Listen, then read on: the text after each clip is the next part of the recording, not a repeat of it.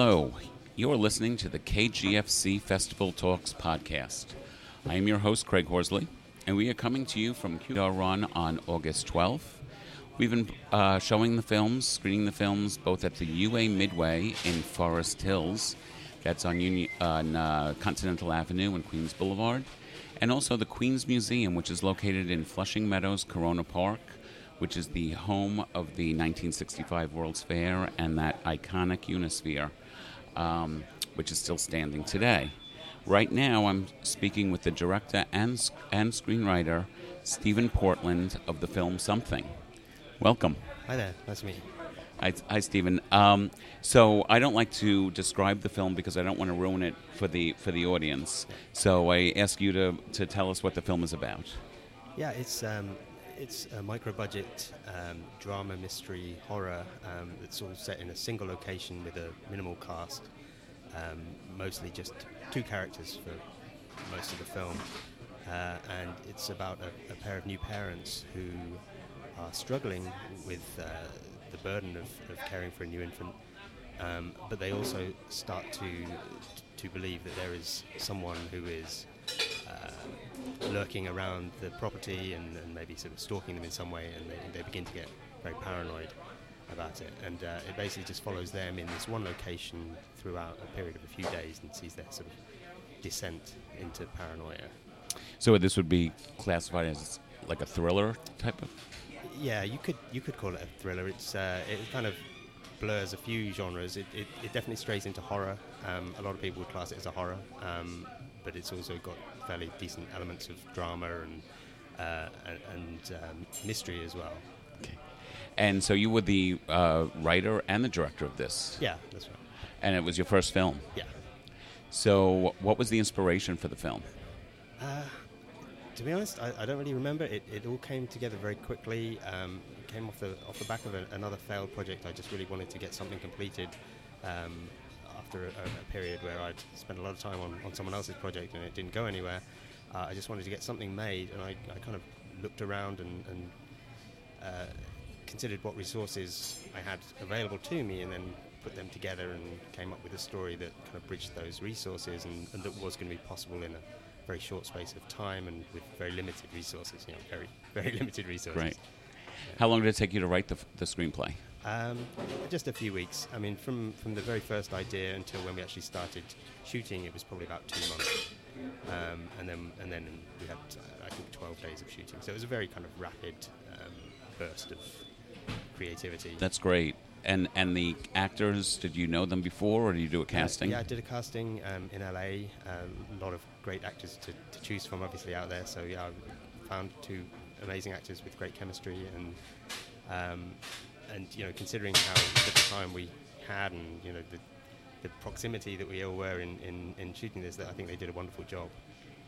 And the uh, so you've written it and you you directed it.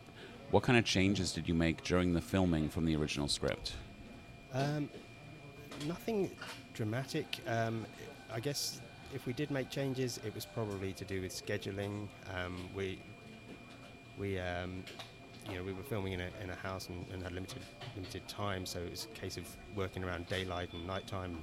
We also had a, a very young baby that was that was on set for, for some of the scenes, and obviously the baby dictates what you're doing at any time, whether they're asleep or you know, if there was a scene where we needed the baby crying, we had to just wait until we until the baby was prepared to do that. Um, so yeah, it, was, it would probably have been more about just kind of scheduling and, and tweaking things like that. But I think uh, ultimately we we stuck to the script pretty pretty closely. I mean, we had to because we didn't have the luxury of, of being able to to redo things. Just a, an anecdote to to hear uh, when you are casting a baby do you know the parents of the child and say, "Hey, do you want your baby in the?" In, or do, yeah. how do you find a baby? Well, actually, that was, that was my baby. That was okay. one of the resources that, that, that we wrote it around. So we already had that one. Uh, I always wonder wh- where they get these babies. If yeah. there actually is a casting call to see who's I, I the better crier. I, I, mean, I think they they probably are. Yeah, I mean, certainly out in LA, there's there's a huge amount of everything. Yeah, so. Um, but yeah, for us, it was just that, was, that, was, one of the things that, That's a, that we could use. Well, you didn't have to pay. exactly. Yeah. and the um, post production, how long did that take? Um, I guess uh, probably about a year overall. Just um, again with, with limited resources, it's a, it's a kind of a, a marathon rather than a sprint. So we just plodded along and uh, did it bit by bit, refined it gradually. And, How difficult is it to direct your own uh, screenplay? uh, I think it's. I've, I've never directed someone else's screenplay, but I imagine it's probably easier because Right. you know, for a start, you you can already you've already made the leap between what's on the page and, and what's in your head while you're writing it. So that side's done, and it's just a case of following through with it. Um, yeah, I, I think it it's probably a probably a benefit to, to have already done that stage of writing it. Ha- have you had this uh, film screened at any other film festivals before? Yeah, actually, it's been for quite a, quite a few. This is uh, this is our first screening in the on the East Coast, but we've been at various festivals throughout America, and uh, I think we had one in the UK as well. So you've already seen it on the big screen then? Yeah. What was your reaction to see your words and your direction up on a big screen? Well, obviously, the things you see are the, the errors and the flaws more than anything else. But yeah, it's it's fun. It's, it's interesting. How's the audience reaction been so far? Uh, surprisingly positive, yeah. I mean, I, I, like so, like I said earlier, sort of it, we sort of straddle a few different areas, and, and I think if you try and be a slightly cleverer, um, mysterious horror, then you might lose the horror audience, and if you try and be a flat-out horror film, you, you lose, you know, the, the more drama in, interested people. So, uh, you know, there's a risk of slipping between those two camps. Um, but from the reaction we've got so far, it seems, you know, it seems to have Were the audience gasps where they were supposed to be? Yeah, and um, I mean, one of the things that, that we were hoping for was to sort of uh, extend the conversation beyond the film. So hearing people talking about it afterwards is always a, a nice thing. you know. That's great. Because it's, it's a mystery, and there are th- there are answers to, to the. It's you know, most of the film is, is pretty confusing. You're sort of trying to feel your way through and grasp what's going on, and, and, and it, it doesn't make it easy on you. But at the end, the answers are there, and so it sort of it allows people to, to talk about it and talk about the clues they spotted and when they figured it out or whatever. So that's very interesting to, to hear. So, so you said your your your baby was in the film. Did you have the child before you started writing this? So yeah. was, yeah. Um, yeah, like a, I guess a, a month. I mean, it was it was in the sort of the newborn, no sleep period. So, you- so you gave birth to two two two living projects Yeah. in in a one year period, I guess. yeah, you could say that. Um, so uh, what, what's great about the Kew Gardens Film Festival, there'll be a Q&A afterwards. Uh, so you'll be at the screening today. Yeah, I'll be there. And uh, so I'm sure it'll be uh, an interesting to have you listen to some of the comments Yeah, yeah, looking forward to afterwards. What you, so now that you've directed and written your first, what, what do you have next?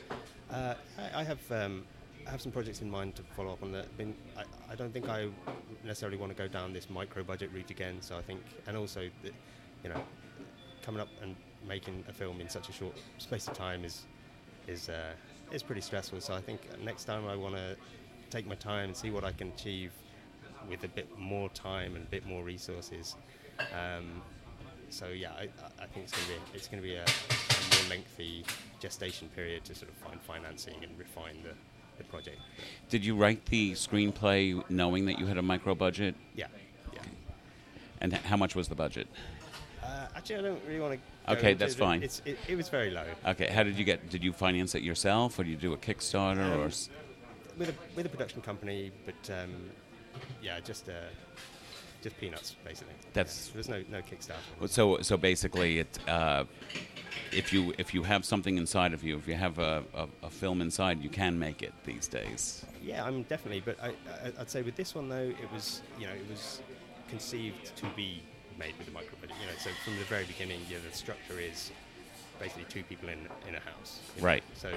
I've, I've approached it. it's not like I had an idea and then forced that into a micro budget. It, it, the micro budget came first. But yeah, I would say that if anyone, you know, if you want to make a film, then and you're prepared to work within those constraints, then yeah, anyone anyone can do that. Yeah, for sure. So I, I hear an English accent. How long have you been in LA? Uh, I guess um, six or seven years, something like that. Yeah.